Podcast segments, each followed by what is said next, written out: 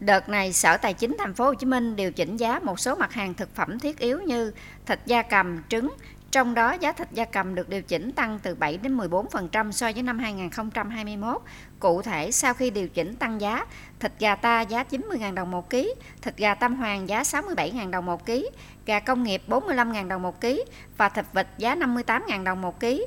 Trứng gia cầm được điều chỉnh tăng giá từ 6 đến 7%. Trứng gà với giá tăng lên là 29.500 đồng một chục, giá cũ 28.000 đồng một chục, trứng vịt 35.000 đồng một chục, giá cũ 33.000 đồng một chục. Ngoài các mặt hàng trên thì hầu hết các mặt hàng tiêu dùng thiết yếu khác như sữa, đồ khô, văn phòng phẩm, vân vân giá vẫn giữ nguyên. Theo Sở Tài chính Thành phố Hồ Chí Minh, việc điều chỉnh giá lần này dựa trên đề xuất của doanh nghiệp do biến động giá đầu vào và tiêu chí của chương trình bình ổn thị trường. Tuy nhiên, giá bán các sản phẩm phải thấp hơn giá thị trường tại thời điểm đăng ký giá ít nhất từ 5 đến 10% tùy từng thời điểm. Sở có thể xem xét điều chỉnh giá đảm bảo phù hợp hài hòa lợi ích người tiêu dùng và doanh nghiệp.